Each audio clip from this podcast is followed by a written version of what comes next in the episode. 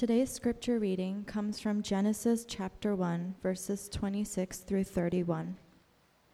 Then God said, "Let us make man in our image, in our likeness, and let them rule over the fish of the sea, and the birds of the air, over the livestock, over all the earth, and over all the creatures that move along the ground." So God created man in his own image. In the image of God he created him. Male and female he created them. God blessed them and said to them, "Be fruitful and increase in number. Fill the earth and subdue it.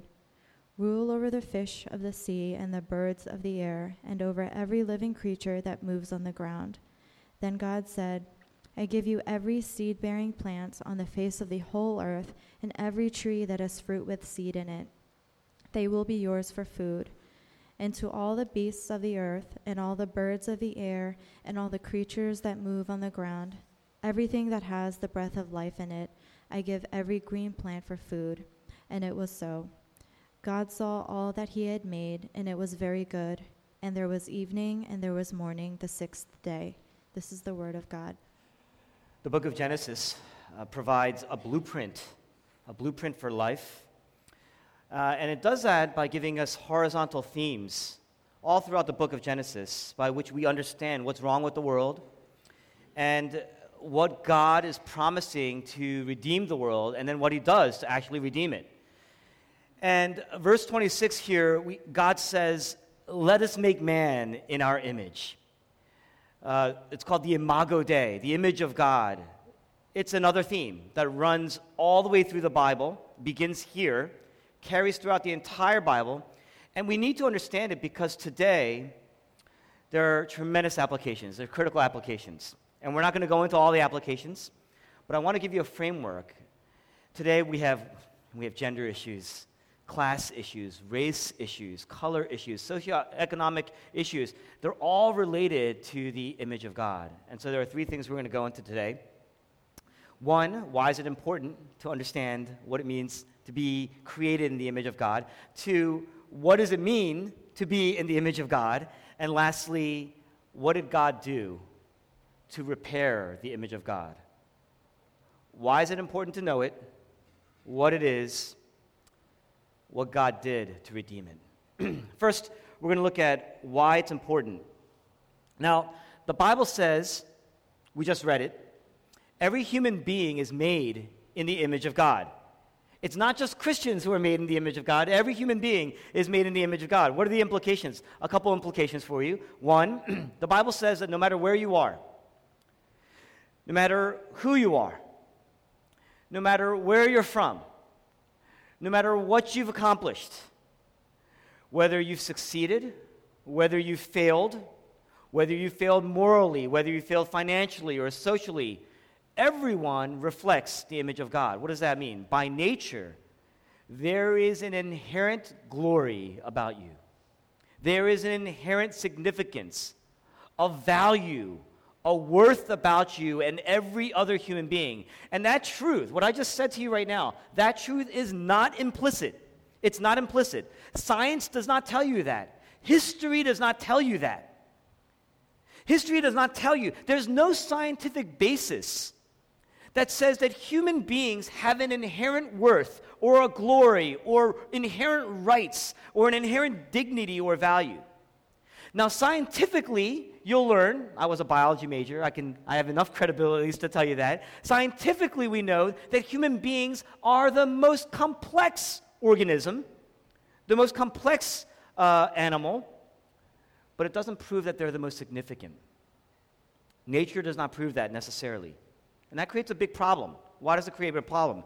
It's a problem because ever since the days of our Enlightenment era, right, the Enlightenment that says religion is a primitive thing, that you can only rely on scientific fact, empirical evidence to dignify something.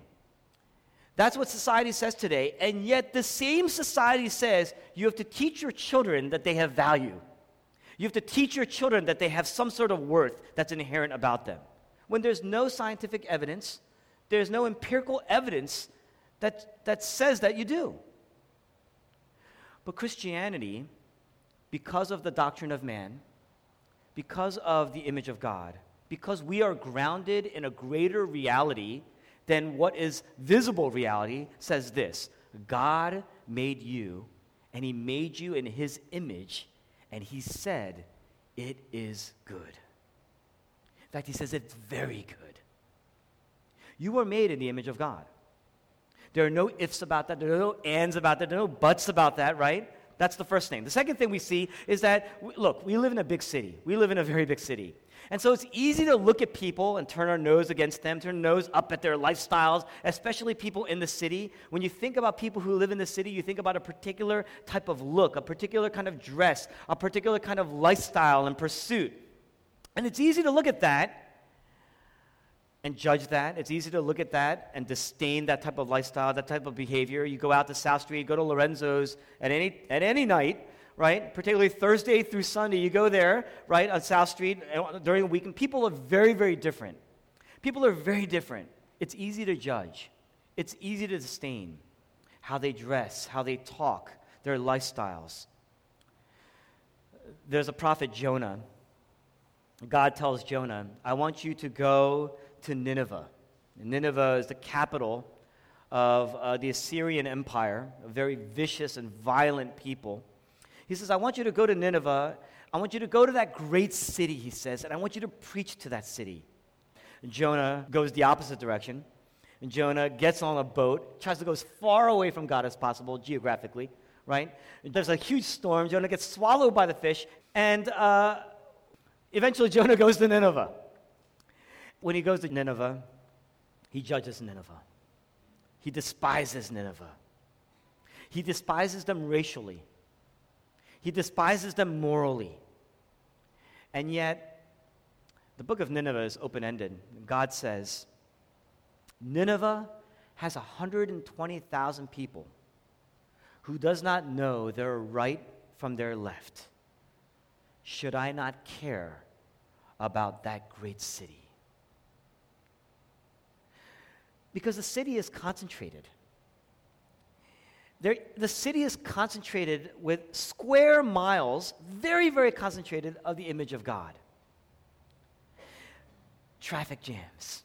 We hate traffic jams. You get on seventy-six and you head into the city. It's filled, every square foot, compact with the image of God. Get on a subway during rush hour. Get on a bus during rush hour. High rises in the city. Every person that you come across, this is what it means. Every person you come across, no matter how different they are from you, you should treat them with an inherent respect and dignity. Do you do that? Some of us, we're a lot more lenient on people outside of the church than inside the church. Uh, but if you think about it, if you look around right now, just right now, to your right and your left, what do you have around you? A very compact, concentrated amount of the image of God. You should treat one another with respect, with lots of respect. This is the end of backtalk. This is the end of gossip. This is the end of resentment towards one another. And so we see that human beings have an inherent worth. We see that we tend to disdain people in the city. We tend to disdain people racially or morally because they're different from us, and yet God calls us to respect one another. Number three, what happens in a society that dismisses and removes God from that equation? If God is calling you, if God is saying that I created you in my image, objective reality, God is saying I've created you in my image, and he says you should treat one another res- with respect because you were created in my image. What happens when you take God out of that picture? That's the end of human dignity. Think about this. What makes a human being worthy? What makes a human being worthy of their rights today? If that society does not believe that man has been created in the image of God, on what basis are you saying that a human being should be treated with inalienable rights? On what basis are you saying that a human being has rights if we don't believe that we've been created in the image of God anymore? If we just evolve, think about it, if we just evolve, we're just a complex set of molecules that collided so violently out of some pre- primordial soup, then what truly is our inherent value? So when you remove objective uh, rights, when you remove objective reality from the uh, equation, how can you reconcile the notion that we have any rights, that any of us here have any rights? If we're just molecules that have collided violently and evolved to become human beings, the most complex organism on the face of the earth, then that means violence is at the heart of our creation. That's what's at the root. That's what's natural. That means that it's natural for the strong to devour the weak. That means wars are natural. That means oppression is natural. Who are we to then say that rape is unjust? There's not a single person in this room that will say that rape is something that, well, I can believe what I want to believe, you can believe what you want to believe, that that's okay. There must be some transcendent reality that we are looking to to ground in some truth that these things are inherently wrong. Inherently wrong. If you don't believe that, you believe that we have no inherent significance or value or worth because you have nothing to ground that notion on. How can anyone say that rape or oppression, any form of violence is wrong? How do you justify the right to choose to take a life? How do you justify the right that we all have a right to live? How do you justify that a fetus has rights? How do you justify that a baby has rights? How do you justify that an elderly person who doesn't have capacities has rights? How do you justify that an invalid or somebody who doesn't, who lacks the capacities of a normally functioning human being has any rights at all? Especially when violence and oppression, natural selection, strong versus weak, these things are all considered natural. We would have no inherent rights. Even Aristotle believed and justified slavery. Hitler believed and justified the systematic annihilation of six million people based on race. And more than ever, we're seeing conflicts, conflicts surrounding color, conflicts surrounding uh, political beliefs, conflicts surrounding race or education or class. It was the genuine Christians.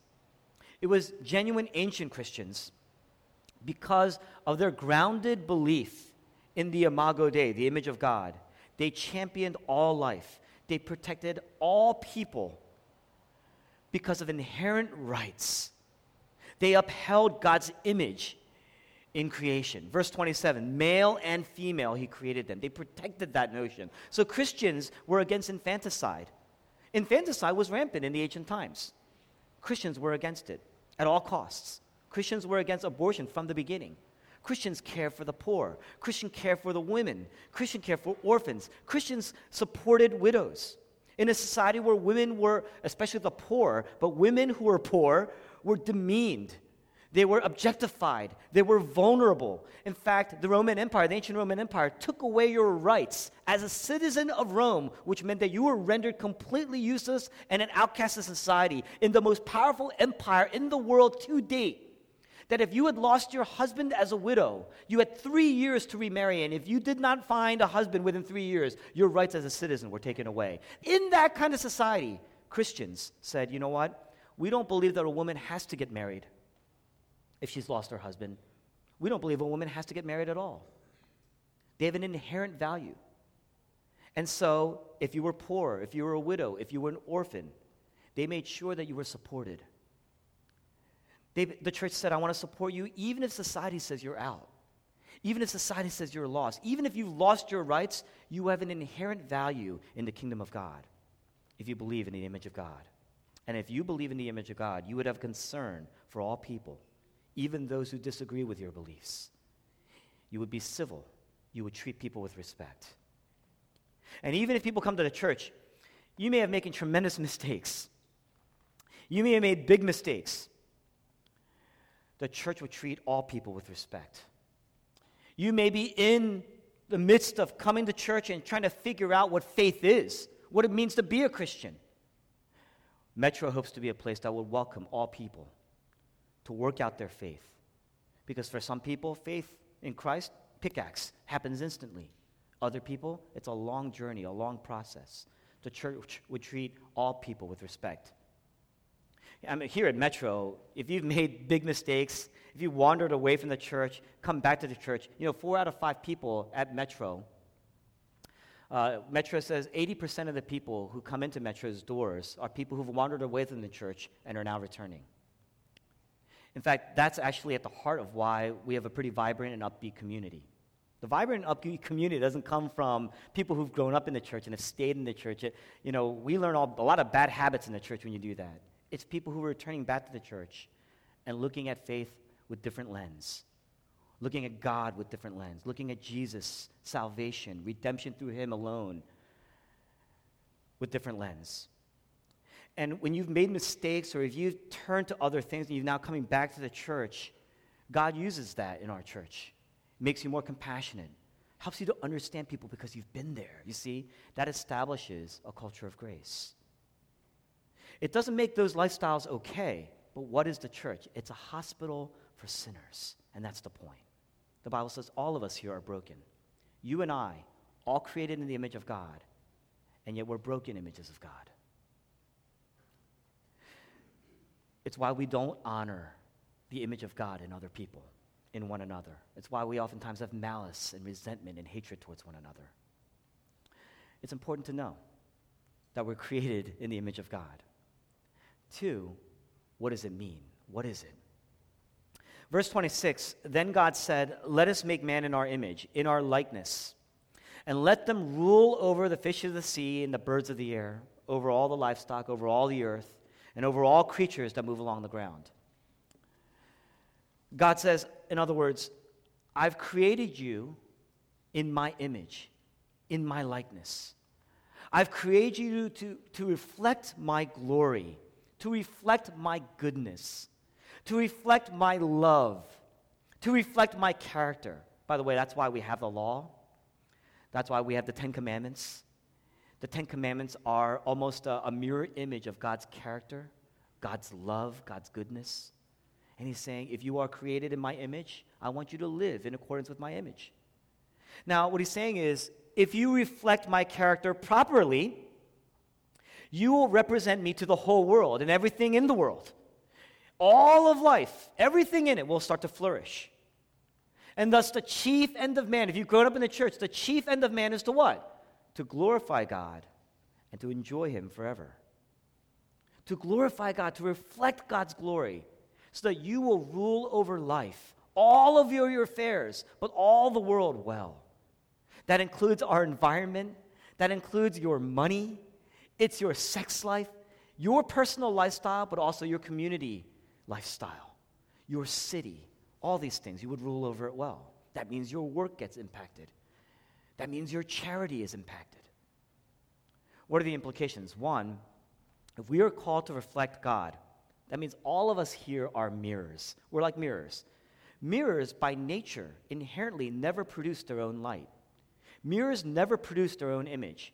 They only reflect. A mirror is useful when it's reflecting something, and when it's reflecting something properly. A mirror is always dependent on something on the outside, an objective reality, and reflecting that reality. That's how it's designed. In other words, what you choose to reflect is based on what you admire, what you love. You are a reflection of what you admire and what you love, because you always reflect what you love. You always reflect what you love. We always depend on something outside of us to give us glory, a sense of importance, a sense of significance, a sense of weight. That's what glory means, by the way, in a sense. Weight, substance, value, worth. The very word glory means to ha- hold something at utmost value and worth and weight and significance. Now, some of us out there are saying, well, that's not me. I could care less what other people think about me. That's how I've lived all my life. I don't care what people think about me. And that's a lie. Because why do you spend so much money then on your clothes? Why do you spend so much money on how you look? Stuff that you can own and show. The selfie culture today, where we eat, what we eat, how, what we're up to, what we're doing. Think about this. Even if you're in, even if you act in a way where you're rebelling against today's culture, you're still being influenced by that culture. There's not a student in the world who says, well, I don't need professors. I don't need tests. I don't need grades. All I care about is what I think about how I do in school. And why are you in school? The very, it defeats the very purpose of being in school, to be validated, you see? The whole purpose of the resume is what? What you're saying is, I'm giving you my record. I want you to validate me. Try me. The whole purpose of a date is what? You're asking that person, am I worthy? Am I funny enough? Am I, am I kind enough? Do I have good enough character? See that? There's not a single musician or a writer or a scholar that can truly say, I don't care what other people think about me, because the very essence of being an artist or a writer or a musician or a scholar is what? You need validation, someone to validate your work. We're validated always by something on the outside. And this passage is saying, if you don't look to God, if you don't look to your Creator for the validation that you need, if you don't face God with your soul and trust in His love, if you don't derive uh, your own sense of beauty, an inherent beauty or worth or significance, apart from His beauty and worth and significance and love, you're always going to turn to something else. You will always look to something else then for beauty and worth and importance and significance and love. It's why most of us are in relationships probably a lot longer than we should be. Why most of us turn to family and our careers and our professions and our, our professional success and academia. We all need something on the outside telling us you are okay, to validate you. Otherwise, there's an emptiness. Otherwise, there's a darkness. There's no light that you can generate on your own. You need something on the outside to tell you, something that you love, something that you admire, telling you, yes, you are okay. Two, depending on where you derive your validation, depending on where you derive your sense of worth and significance, that will you will either be a life-giving person or a life-draining person. You will either be a life-giving person or a life-taking person. That, in my mind, is the one fruit that you can look at next to another person and say, yes, this person cer- certainly has given and surrendered their life to Jesus Christ. Are they a life-giving person or a life-taking person, a draining person? I've been married for ten years, about ten years. One of the th- my wife is like bracing herself right now. Uh, I've been married almost ten years. One of the things I learned, as much as I love my wife, if I believe, if I even begin to believe that I need her love to feel a sense of worth, and it's very easy to fall into that trap. The moment I believe I need her love to feel a sense of worth on my on myself, then I start to turn to her instead of God for validation. And I derive glory and significance from her. Two things will happen. It will crush me because I'm looking to another broken image to reflect, which is why we tend to become like the bad parts of the ones we admire. And two, I will crush her with my needs and my expectations and my desires. I will either never confront her with truth that she needs to hear, that's real light. This is the light. This is the sun, and you need to reflect this. I will never be able to confront her with the truth about herself, her the real light, the real life, that's real life, right? Giving her life as a result, right? Because I don't want to hurt the person, because if I hurt them or disappoint them, then my glory, my weight, my significance starts to decrease. I'm afraid to lose that person, essentially, right? You become a lousy friend when you're like that. You become a lousy spouse when you're like that. Or I'll be over-truthful, and I will deeply hurt them because they have to be absolutely perfect. Why? Because unless they are successful, I won't be successful. because my glory has shifted from God to that person. Parents, a lot of us have children here. The moment you start to turn to your children, they have to be good. They have to grow up as Christians, because what kind of reflection will that have on me? What does that make of me as a parent, as a Christian parent? Parents, we so often look to our children to be our light. In the Asian culture, your parents tell you, you are their strength. You are their light. You see that? That's how we're raised. That's what we know. That's what it means to be family, we say. God says, if you reflect my glory, if I am the source of your glory, you will be less focused on your own needs. You'll be less focused on your own success. You will desire to advance the success of other people in a more genuine way, because it's not a reflection of your success. So when you love somebody, you can genuinely love them. You can genuinely love them because it, it, you, you're not placing stake in it. You have to be successful and perfect because it reflects who I am as a person. Once that goes away, because you are a reflection and image of God, you can turn to that person and genuinely care for them, genuinely love them. That takes the bite out of the truth. You see that? That takes the sting out of truth we bring to people. It's all love. It's all based on a genuine concern for them. You will not be under-truthful. You will not be over-truthful. But it's not just that. You'll be less focused on your own needs. You'll be less focused on your own success. You are merely a mirror reflecting the glory of God. You are created in the image of God. So it's not about your success or your perceived needs. In a sense, you will then be able to look outward and genuinely advance the needs of other people. In other words, work and relationships, rest. Work stops being your source of worth. So you can actually genuinely just work. You will be free of everything that that work means in your life. That it means, that's why I have to find a meaningful job, because if it's not a meaningful job, I have less meaning. You see how that works? You can actually look at your job. You can actually look at your work for what it is. It's work. Something that God has called you to do and do faithfully. Once you take away the significance and the, and the status and all the other things that work can get you, for some of us, work is a means to impress other people, because it's not work that's at, that's at the end. It's your love, your need to have approval. Again, validation from people on the outside.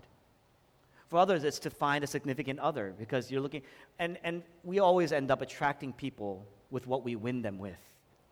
If you're winning your friends to your status, if you're winning your friends with your status or your intelligence or your wealth, what are you winning them to but your status and your intelligence and wealth? And later on, we complain that we feel used. We complain that we're not intimate with people. You get that? You see that?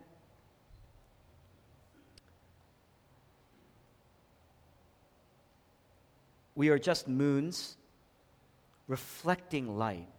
You cannot generate light on your own. There are people in this room right now who are, who are going through a period of darkness, experiencing darkness in them right now. So the light is dim. And I want to tell you that it's not because you have unmet expectations. It's not your unmet expectations that are preventing you from being happy. It's actually your unbelief. There's a spiritual blindness that's preventing you from seeing that you have placed your sense of worth and significance in something else. There's a spiritual deafness in your life that's that's setting in. And so you're not listening to other people who are telling you that you are placing your value and worth in something else.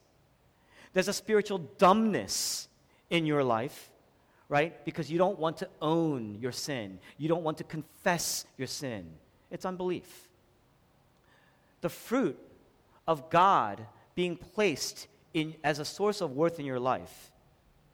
The fruit of reflecting God's glory is what?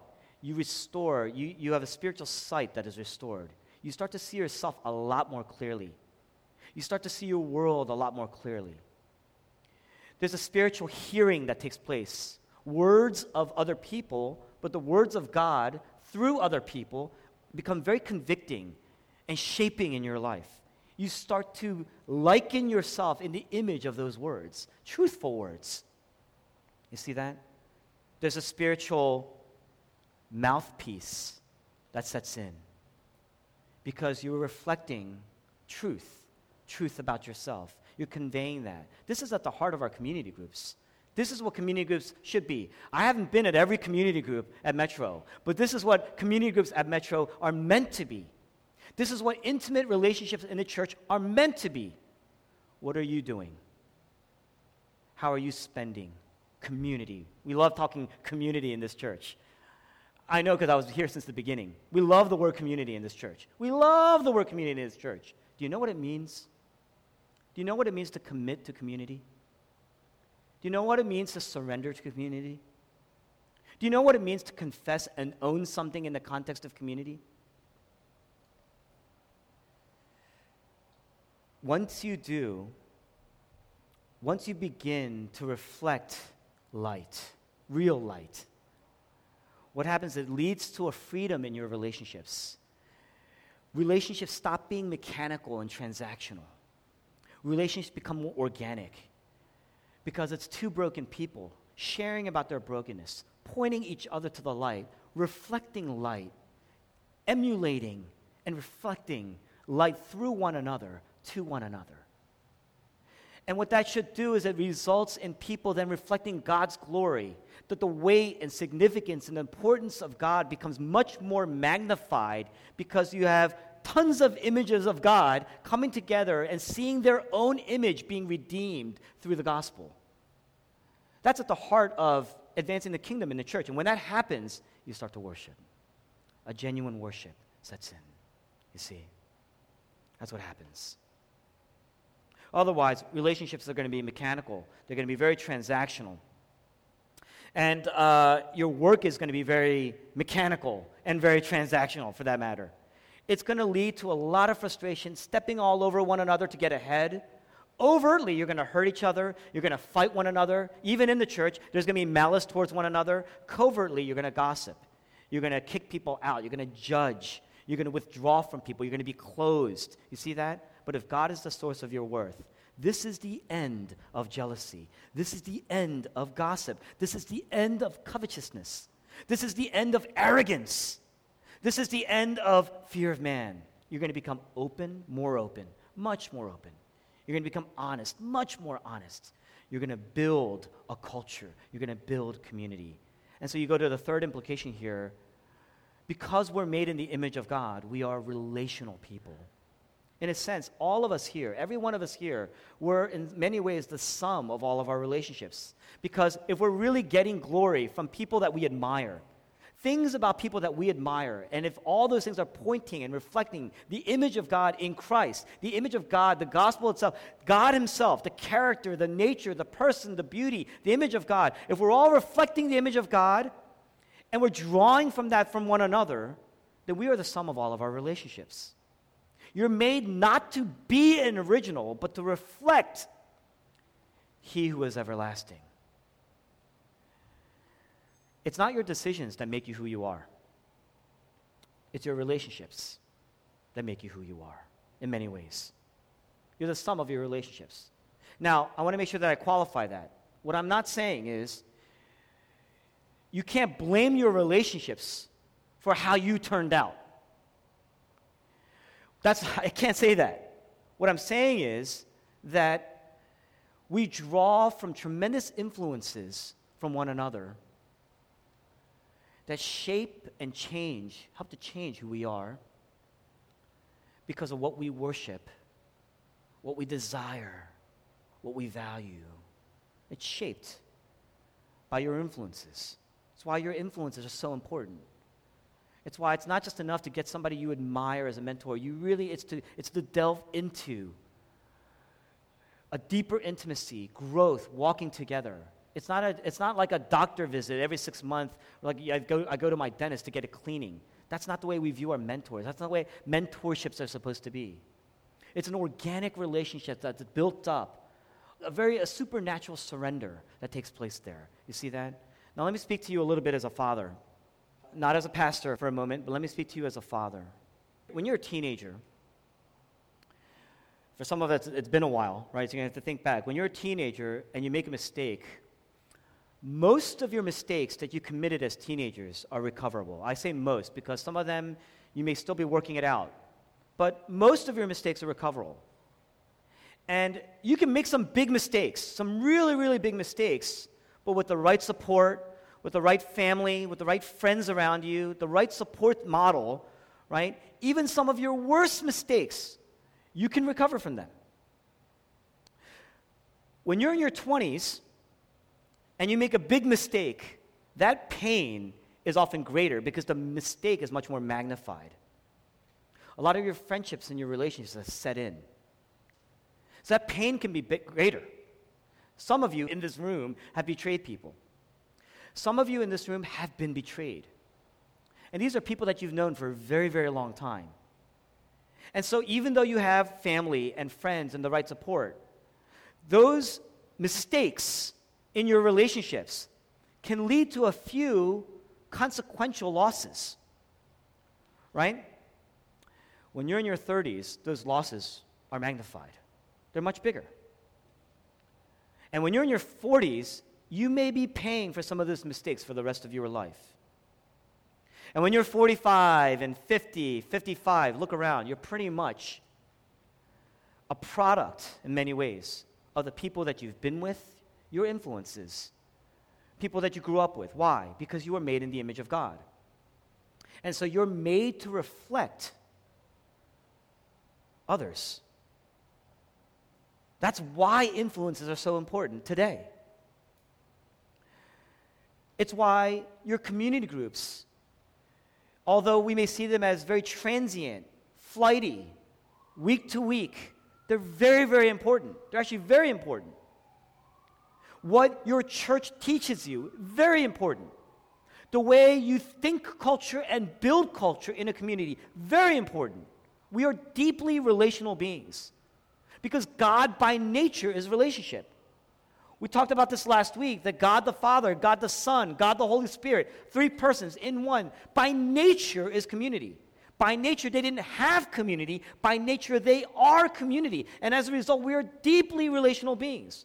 We are shaped constantly by community. We are changed constantly by community. The problem is we are broken images of God. We don't reflect God's image well. We're poor reflections of God, constantly trying to reflect other lights in our lives. So you have this image of God mixed in with constant influences outside, apart from God.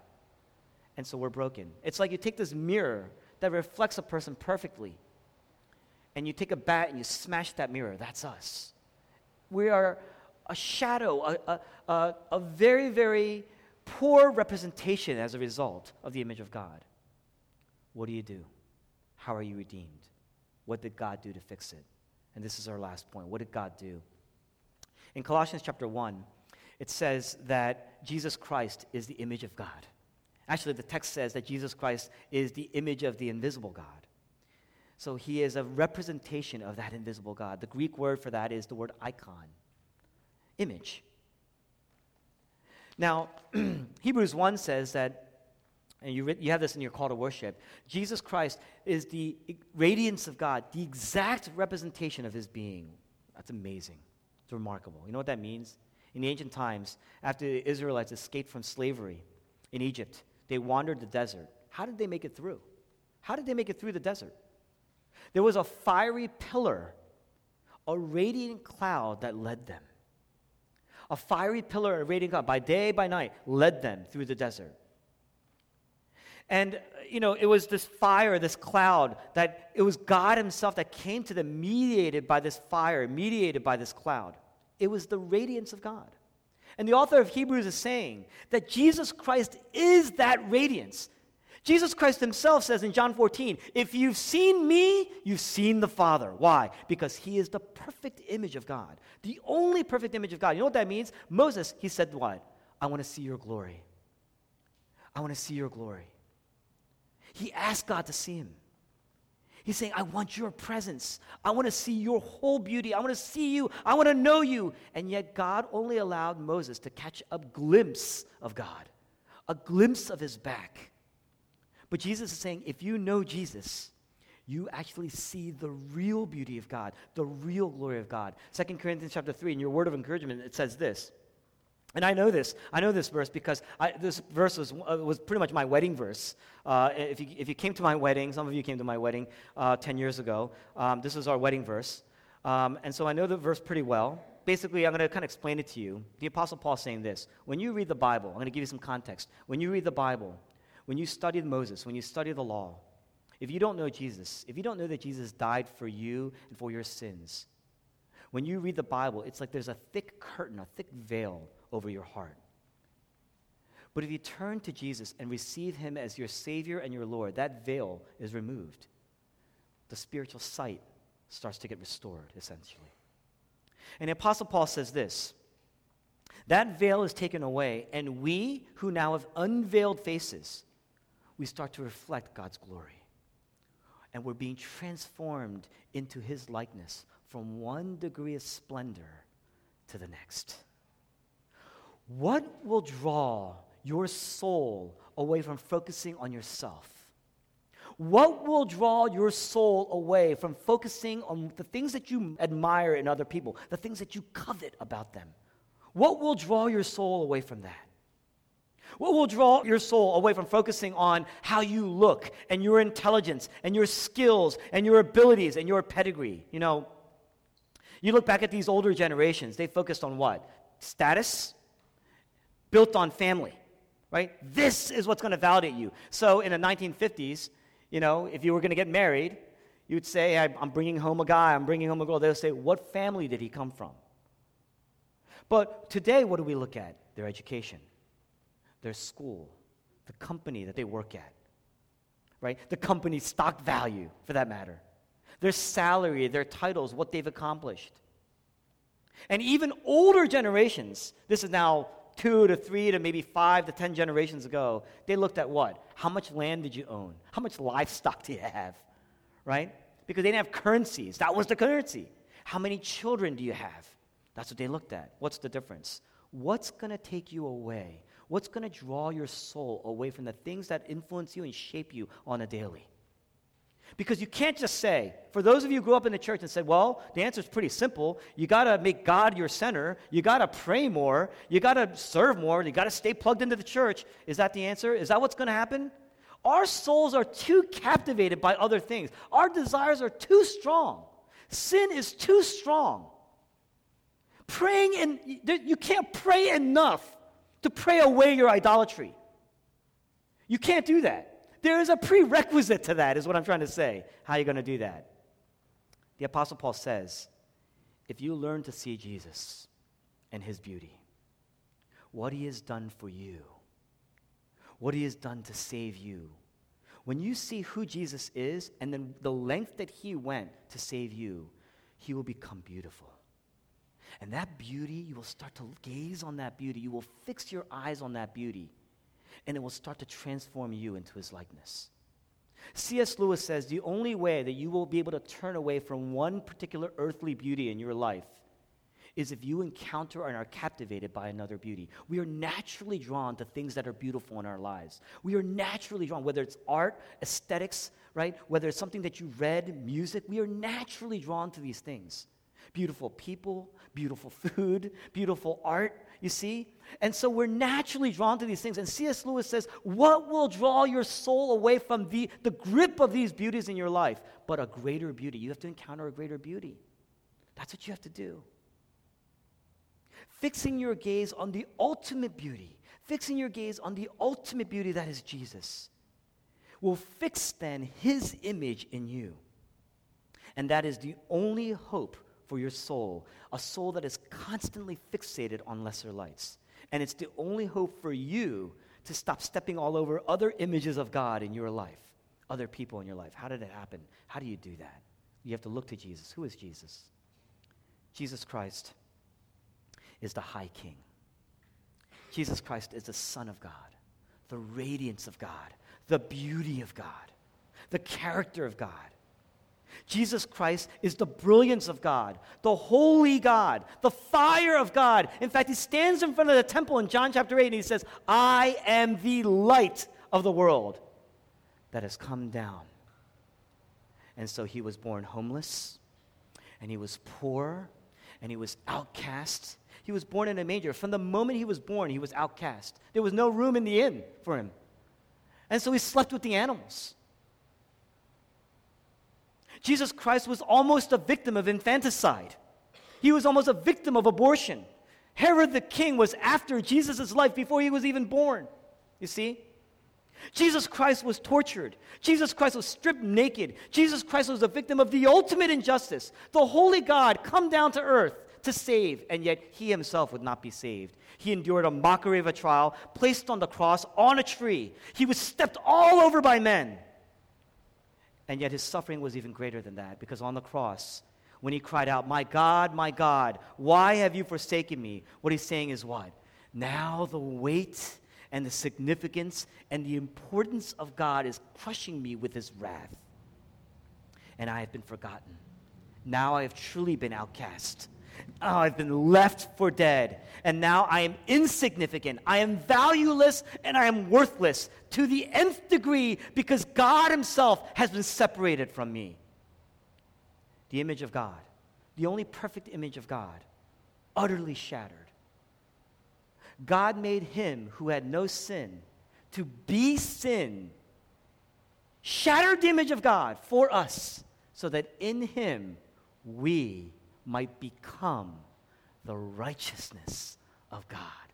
Our image of God, the image of God will be restored in Christ. You see that? God left him, so he had no light, and therefore there was darkness all around Jesus, swallowed him up on the outside, but really what he was saying is, my God has left me. On the inside, I'm caving in because of that darkness. Why did he do that? Why did Jesus do that? It was to pay the penalty that our sins deserved. It was to pay the penalty of our sins that we deserved. When you look at the high king, the holy image of God, come down, sacrificed, suffering the ultimate injustice and oppression and slavery, so that we would be set free, so that we would be declared righteous in God's eyes. That becomes beautiful. Doesn't that become beautiful? That becomes beautiful. That is beauty. You look at that Jesus, that is beautiful. This is holiness becoming sin for me. Our sins, they are many, but his mercy is more. God's love is greater. God's heavy weight, God's heavy worth in Jesus Christ, the perfect representation of God's beauty. When you look at that, when you reflect on that, it will fix your gaze on the beauty of Christ, and you will see. You will see your worth. You will see the only validation that you need.